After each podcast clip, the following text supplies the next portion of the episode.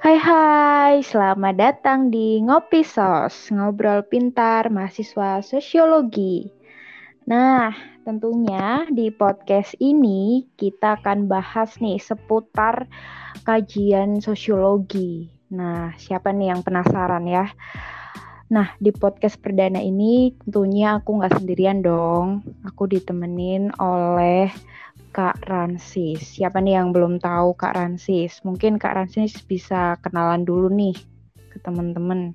Oke, terima kasih Manda. Uh, saya Ransis, Ransis Putra. Saya dari Sosiologi Angkatan 2018.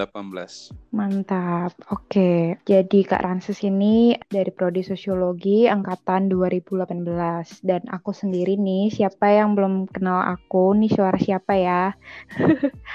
ya, aku Manda Sepina dari Prodi Sosiologi juga Angkatan 2019. Nah, kira-kira di podcast perdana ini kita mau bahas apa ya?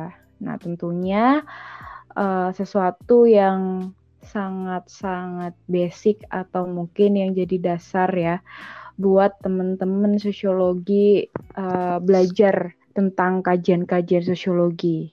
Apa tuh? Ya, kita akan belajar uh, apa sih berpikir paradigma sosiologi gitu. Apa sih paradigma itu gitu kan? Pasti uh, udah nggak asing ya di telinga mahasiswa sosiologi gitu. Mungkin uh, sebagai awal nih dari percakapan kita ya kak ya uh, aku mau tanya nih apa sih definisi atau mungkin pengertian dari paradigma itu sendiri itu kalau menurut Kak Ramsis? Kalau soal paradigma saya akan pakai itu, pakai definisinya si dari bukunya si itu si Richard.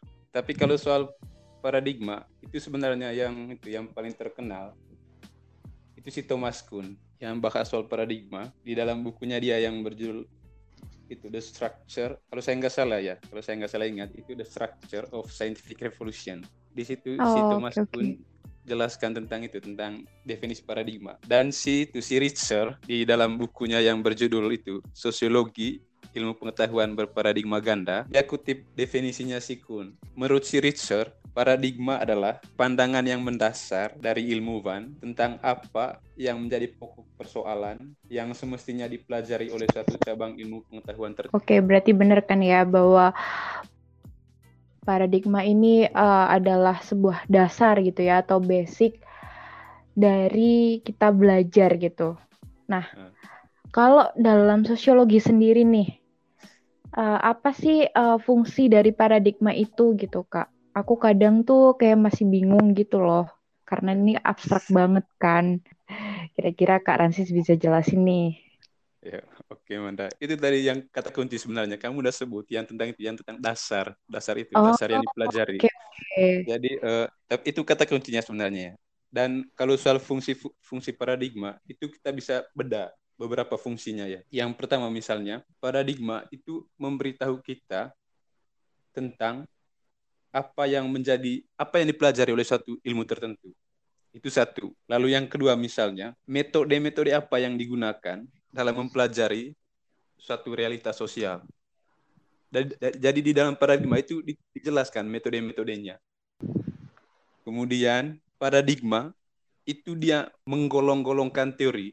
Yeah, Saya iya, paradigma yeah. satu, paradigma A misalnya, teori-teorinya ini, ini, ini, ini.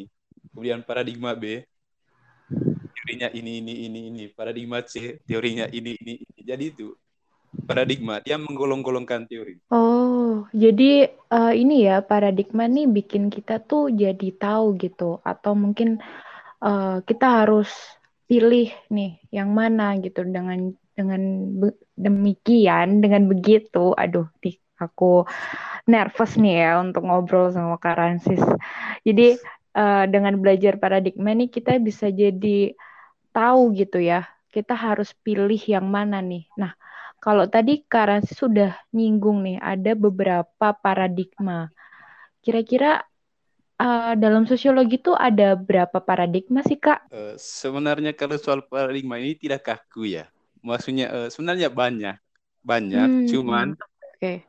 Cuman yang yang sering disebut di sosiologi itu ada tiga. Tapi sebenarnya kalau di itu kalau ditelisik lebih dalam itu banyak dan kita sebut yang tiga aja ya yang biasa diketahui uh, iya yang biasa uh, dikenalin sama dosen-dosen kita juga kan Ya, yang diajarin ke kita. Uh, yang Apa itu yang pertama, paradigma fakta sosial. Sering disebut juga sering disebut juga sebagai paradigma positivisme. Itu, itu kalau orang sebut paradigma fakta sosial itu nama lainnya itu sama kalau orang sebut paradigma positivisme. Kemudian yang kedua itu ada paradigma. Nah, ini ini sebutannya banyak. Yang kedua ini ada yang sebut paradigma definisi sosial, ada yang sebut paradigma konstruksi sosial. Kemudian eh, ada juga yang sebut itu sebut saja misalnya paradigma interpretivisme. Oh, iya ya nggak asing nih nggak asing. Oke oke.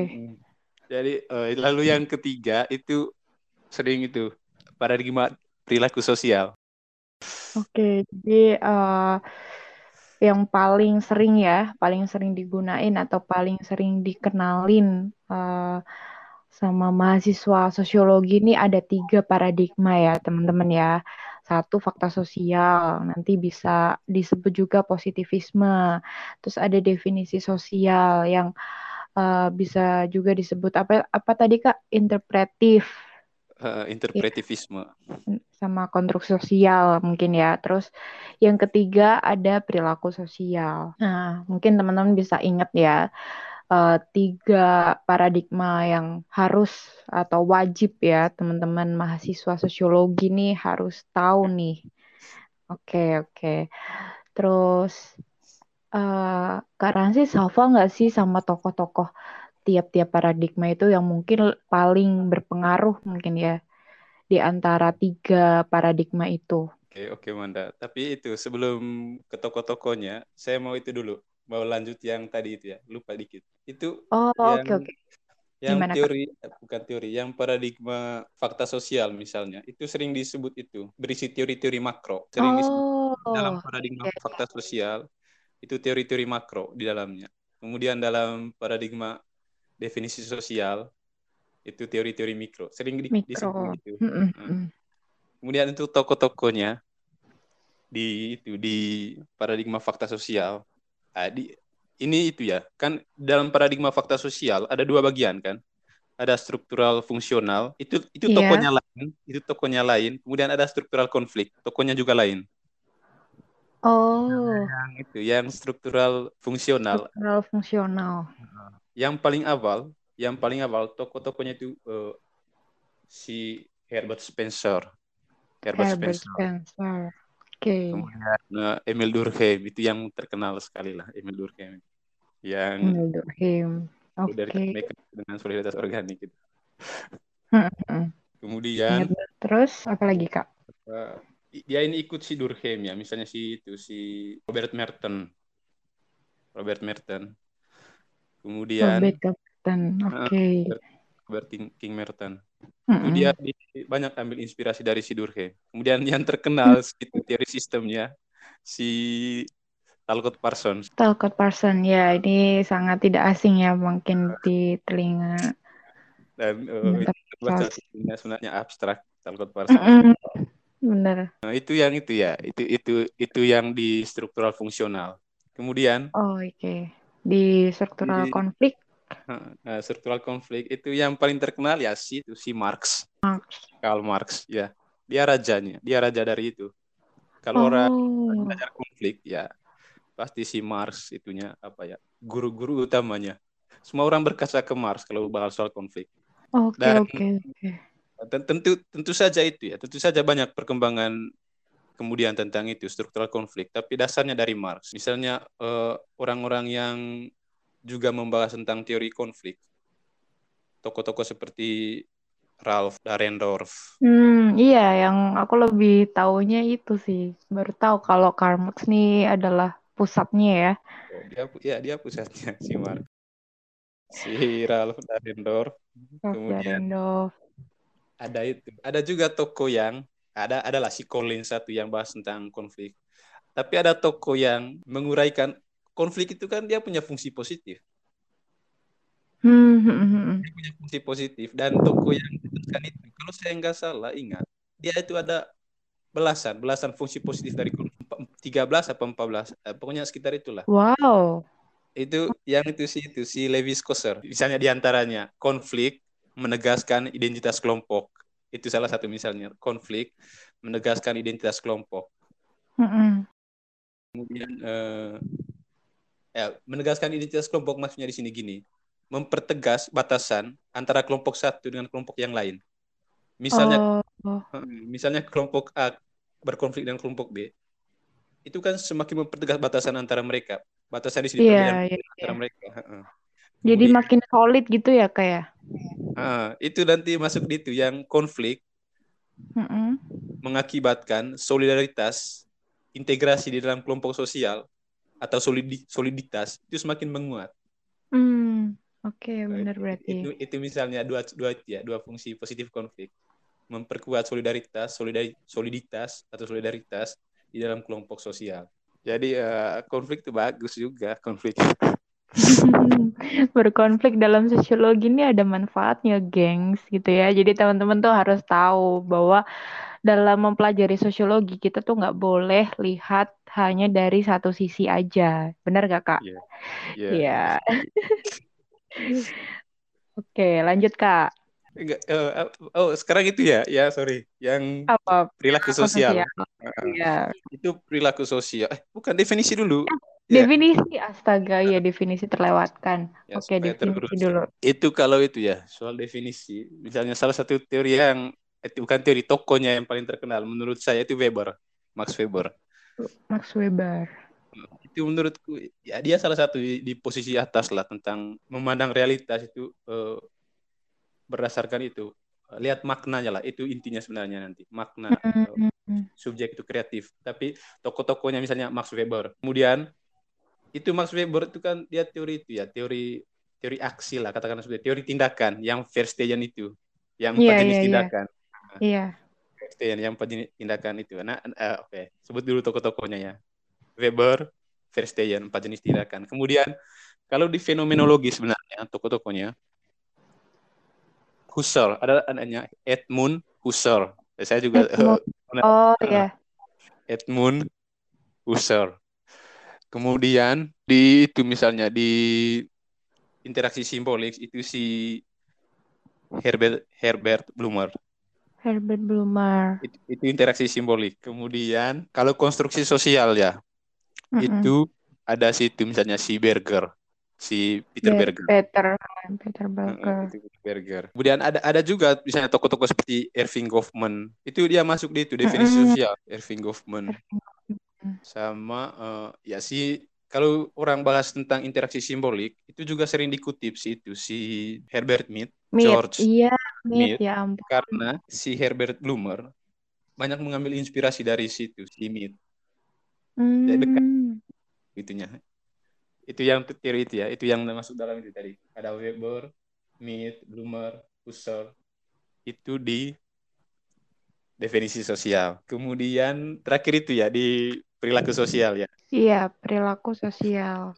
itu tokonya seperti Homans, George, Kasper, eh Kasper kalau saya nggak salah, ya Kasper Homans. Itu teori Hmm. pertukaran sosial. Itu teori pertukaran, Pertukaran sosial. sosial. Oke. Mm-mm. Itu di dalam paradigma fakta sosial, teorinya itu, ah, sorry, perilaku sosial, teorinya itu, perilaku paradigma perilaku sosial, teorinya satu, teori pertukaran sosial. Tokonya Homans. Kemudian satu lagi toko namanya Peter Blau. Blau. Oke, Peter Blau tahu aku. Teorinya juga, teorinya juga pertukaran sosial teorinya, sama teorinya mereka. Cuman fokusnya nanti yang berbeda. Fokusnya beda. Iya, ya, tahu. Oke. Nanti mungkin lebih rinci yang fokus-fokusnya itu nanti.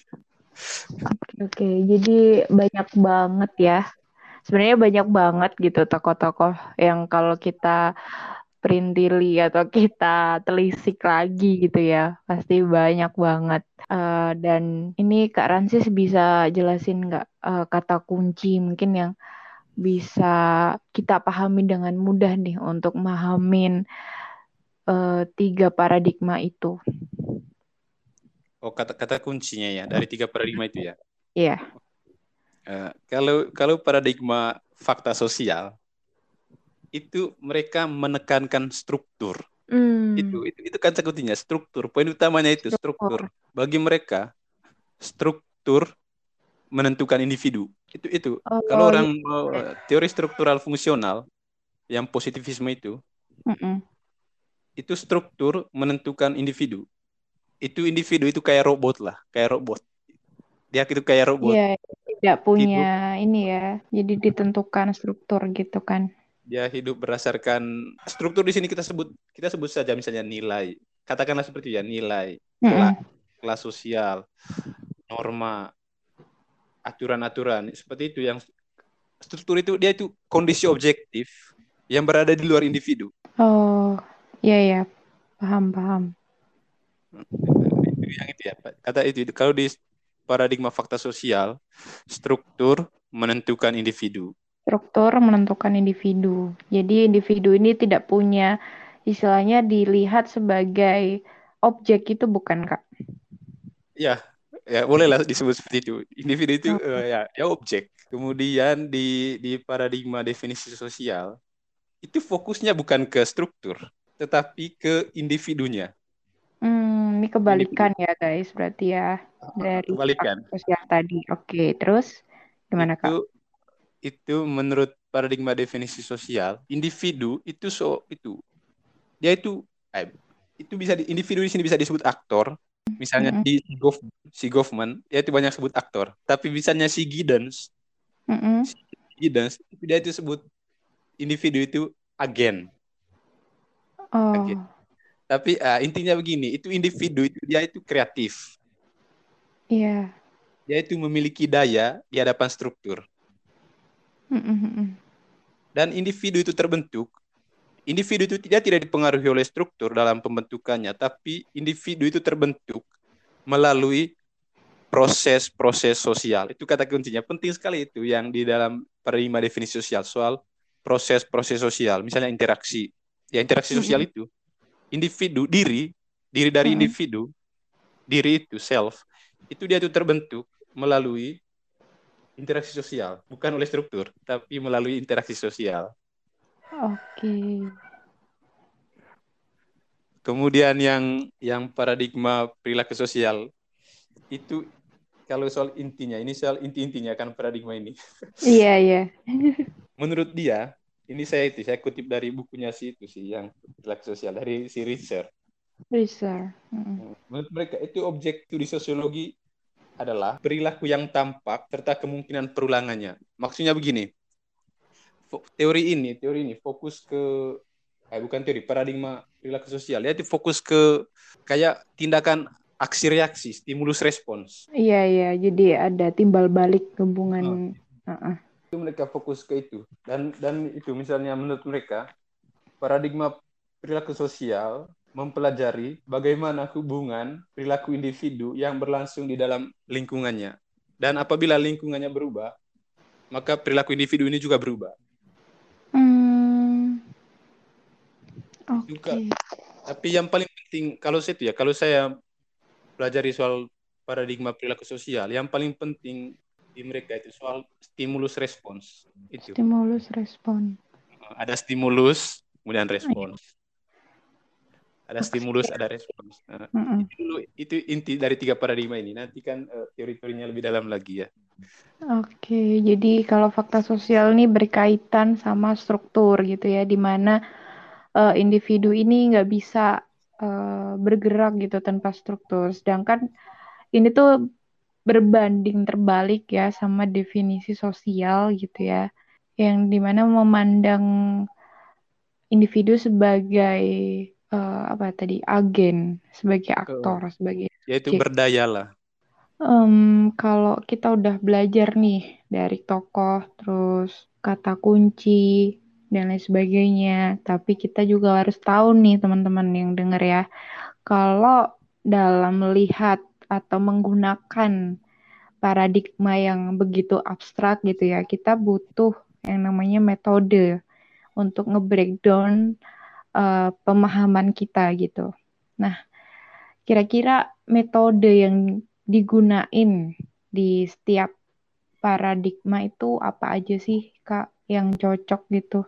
Ini yang terkait dengan metode ya, Manda. Ini secara umum aja ya. Karena saya juga Oke, oke. sebenarnya saya apa ya? Saya juga bimbang soal metode dalam penggunaan itu. Teori metode yang Hmm, digunakan dalam dalam masing-masing paradigma karena itu nggak bisa kaku. oh nggak bisa Ada kaku nggak- ya? eh, saya itu eh, apa ya? Ada orang yang itu yang itu teori-teorinya si Mark misalnya. kalau orang buat kaku begini misalnya, lima fakta sosial itu mm -hmm. gunakan metode kuantitatif. Kemudian itu misalnya gitu ya, misalnya orang buat tegas secara begitu ya, mm. paradigma fakta sosial gunakan metode kuantitatif. Paradigma definisi sosial gunakan metode kualitatif. kualitatif. Oh, itu itu menjadi soal karena itu teori-teorinya si Marx misalnya, itu sering dipakai-pakai itu, pakai kualitatif. Meskipun itu ada di fakta sosial. Iya, iya, iya. iya. Jadi Aku pikir uh, ada ketentuan gitu, Kak. Kalau menurut saya itu ya, yang berkaitan dengan metode ini, kita pakai pandangan yang umum aja, bahwa teori-teori makro, mm-hmm. teori-teori makro itu menggunakan metode kuantitatif. Oke, oke, saya juga setuju di situ. Teori-teori makro menggunakan metode kuantitatif, karena memang si Durkheim itu, si Durkheim, mm-hmm kalau di dalam buku-bukunya itu memang dia gunakan pengukuran untuk meng, itu untuk membahas fenomena sosial gunakan pengukuran misalnya itu kan si Durkheim masuk dalam fakta sosial kan positivisme. Itu yeah. memang dia di buku-bukunya banyak itu banyak gunakan pengukuran-pengukuran.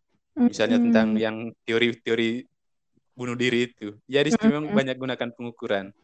Kemudian ya paling itu paling gampangnya bahwa teori-teori dalam paradigma fakta sosial menggunakan metode kuantitatif, ya waktu kita itu, waktu kita tipologi sosial, ya kalian iya benar benar itu itu ukur itu kan ukur, ukur apakah masyarakat ini masuk dalam iya. apa memiliki solidaritas organik atau mekanik itu pakai itu kan kuesioner iya, itu itu itu jadi itu memang secara umum secara umum yang teori-teori itu teori-teori di fakta sosial itu mereka gunakan paradigma kuantitatif.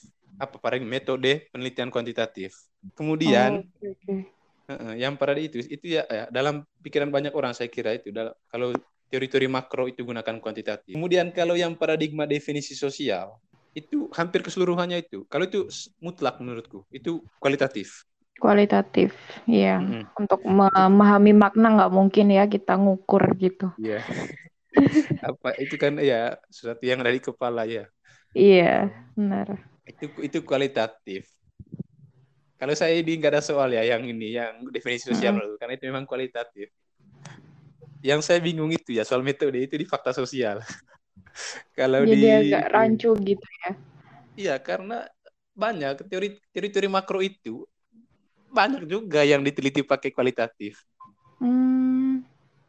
Eh, kemudian, jadi jadi artinya begini, itu tidak mutlak bahwa kalau paradigma fakta sosial 100% kuantitatif, tidak.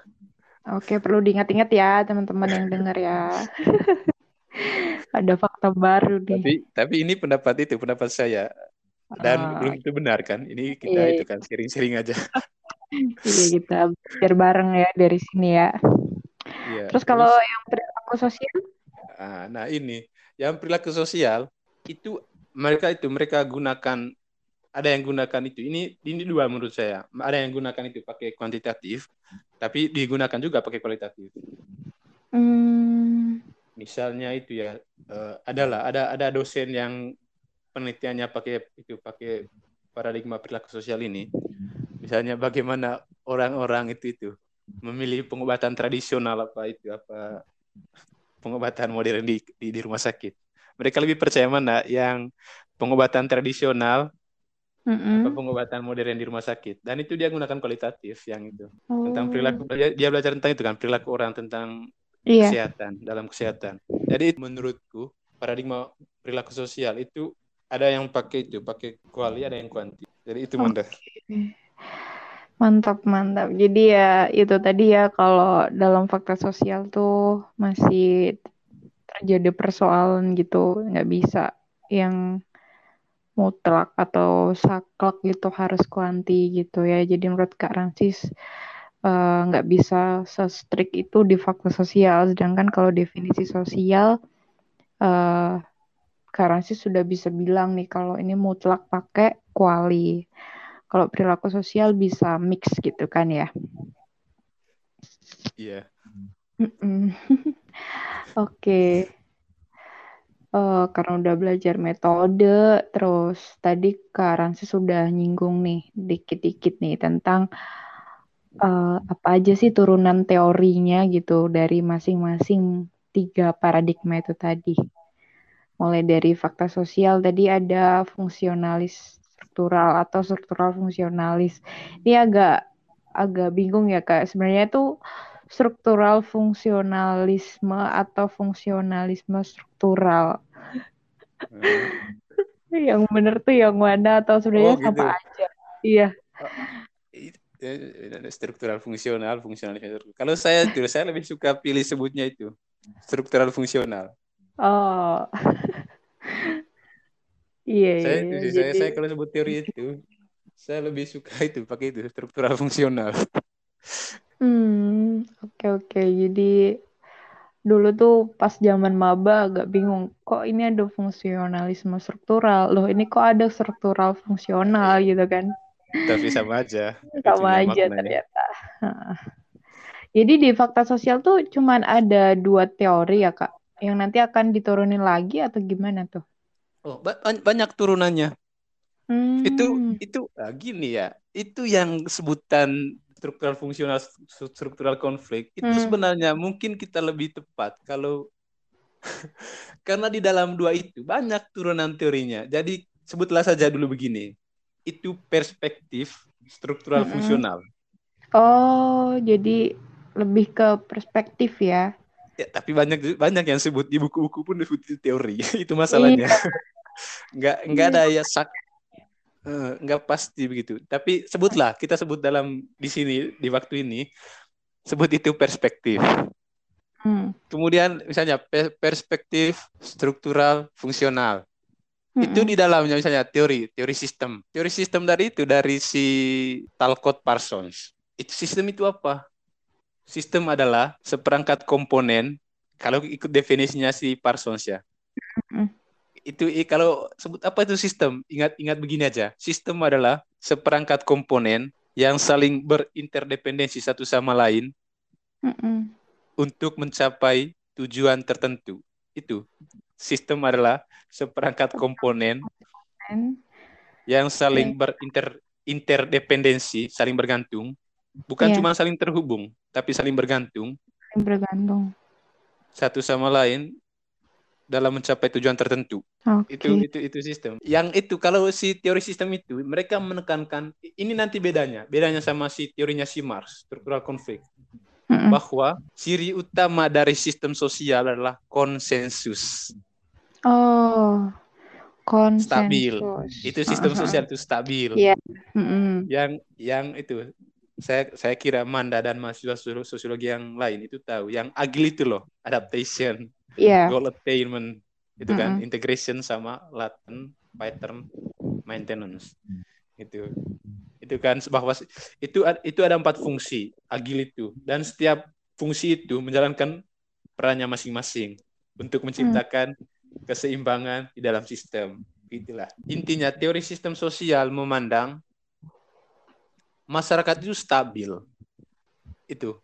Di itu didasarkan pada konsensus itu itu Wanda itu. Kemudian okay. misalnya masuk juga dalam struktural fungsional si Merton. Si Merton yang si Merton itu bahas misalnya soal bagaimana orang si Merton ini kan dia bahas juga tentang anomi. Anomi dan pinjam yeah. pinjam situ uh. si Durkheim. Yang anomi itu terjadi karena itu itu ketegangan di dalam struktur ya. Ketegangan di sini begini. Uh, orang mencapai tujuannya tidak sesuai dengan cara-cara yang digunakan. Ketidaksesuaian antara tujuan yang dicapai dengan sarana yang digunakan. Yang itu ada konformitas, ino hmm. innovation, yeah. lalu ya retriatism, ritualism sama rebellion. Hmm. Yang itu loh yang positif, negatif. Negatif, hmm. positif. Oke, oke. Okay, Aduh, jadi ingat. Jadi ingat lagi nih aku. ya emang harus ingat terus ya. itu itu ya. Kemudian ini lah masuklah di misalnya masuklah kita di itu di Marx. Mm-hmm. itu si Marx. uh, itu menurut si Marx itu bukan konsensus yang apa menjadi ciri utama dari masyarakat. Tetapi itu konflik. Konflik karena perbedaan kepentingan. Mm. itu dalam masyarakat itu bukan konsensus tapi perbedaan kepentingan. Perbedaan kepentingan yang pada waktunya pada akhirnya akan menyebabkan konflik.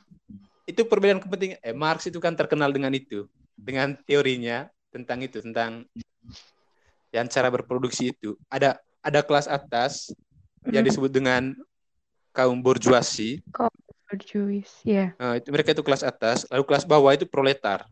Ka kaum buruh itu, kelas buruh. Dan hmm. itu perbedaan kepentingan di sini antara dua itu, dua dua kelompok ini yang membuat yeah. mereka terus-menerus berada dalam bayangan konflik. Itu jadi jelas perbedaannya. Kalau yang satu tadi stabil, yang ini tidak. Masyarakat tidak stabil karena di dalamnya ada perbedaan kepentingan, bukan konsensus. Oke. Okay.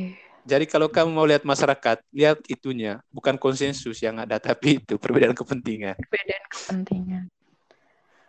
Itu dari itu. Kemudian dari itu, dari ya ini kalau soal paradigma definisi sosial ini banyak teorinya, banyak sekali. Misalnya interaksi simbolik. Mm -mm. Kemudian apa teori konstruksi sosial dari Berger. Kemudian sebutlah teori dari Goffman yang dramaturgi. Mm-hmm. Tapi dari teori-teori itu intinya begini.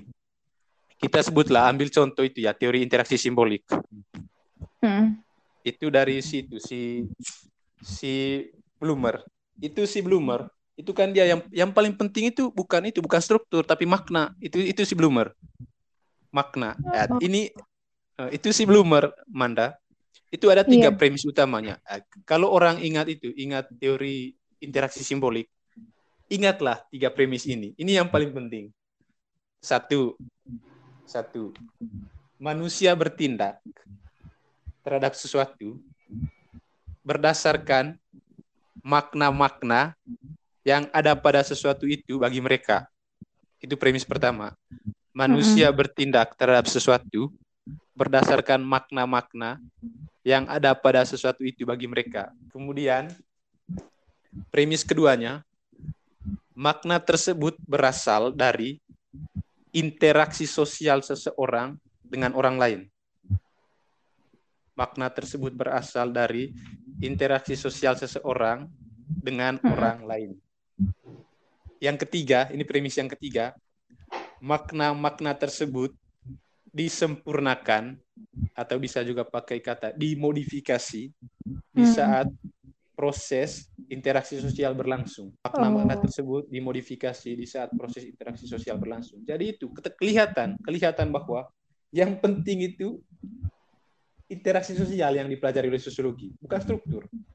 Interaksi sosial yang yang melalui interaksi sosial itu itu diri terbentuk. Itu diri iya. terbentuk. Yeah. diri seseorang terbentuk bukan karena struktur tapi karena interaksi. Hmm, interaksi sosial itu.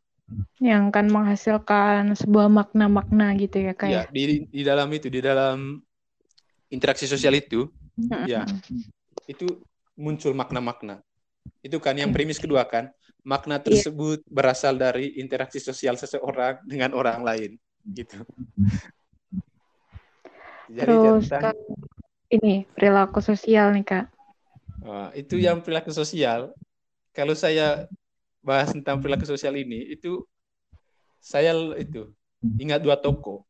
Misalnya si Homans, mm -hmm. itu si Homans, dia itu bahas tentang kata kuncinya tadi itu yang itu ya yang stimulus respons. Oh iya. Stimulus respons. Menurut si Homans tidak ada satupun hubungan sosial tanpa pamrih. Hmm. Hubungan hubungan dalam keluarga sekalipun itu diisi oleh pamrih.